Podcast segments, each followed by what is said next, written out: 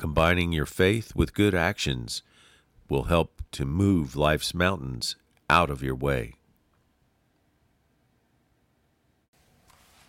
Top of the morning to you. When we read James chapter 2, with the eyes of love and a firm determination to know God better, we learn the importance of faith with works. We also learn how worthless our faith is without good works or with bad works. Verse 1 through 2, James tells us don't attempt to practice the faith of our Lord Jesus Christ when we simultaneously sin by showing favoritism to rich people over the poor at church. That just shows that you have wrong motives. Plus, you are not in tune with God, as explained in verse 5. Has not God chosen those who are poor in the eyes of the world to be rich in faith, thus inheriting the kingdom as promised to those who love him? After all, verse 7 don't the rich slander and blaspheme Jesus? Instead of showing favoritism, which is sin, you would do well to fulfill the royal law in Scripture. Verse 8 Love your neighbor as yourself. So let's focus on demonstrating our faith by good works. Verse 14 What is the use to have faith if you have no good works to show for it?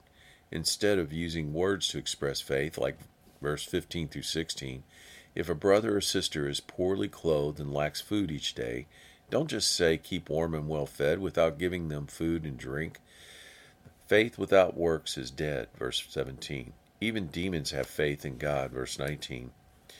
Two examples of people who demonstrated that faith by works were Abraham and Rahab.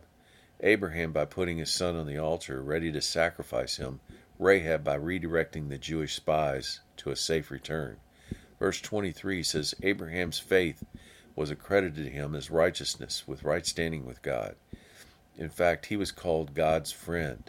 Verse 26 sums it all up by saying, Faith without works is like a body without a spirit, dead. The word of encouragement it's not enough to say we have faith and to believe. We must walk the walk, not just talk the talk. Always be actively seeking ways to obey God's word. For example, if we have faith to move mountains, we need to actively speak to any mountain that blocks our way to do the kingdom work, as Jesus taught in Matthew 21 21.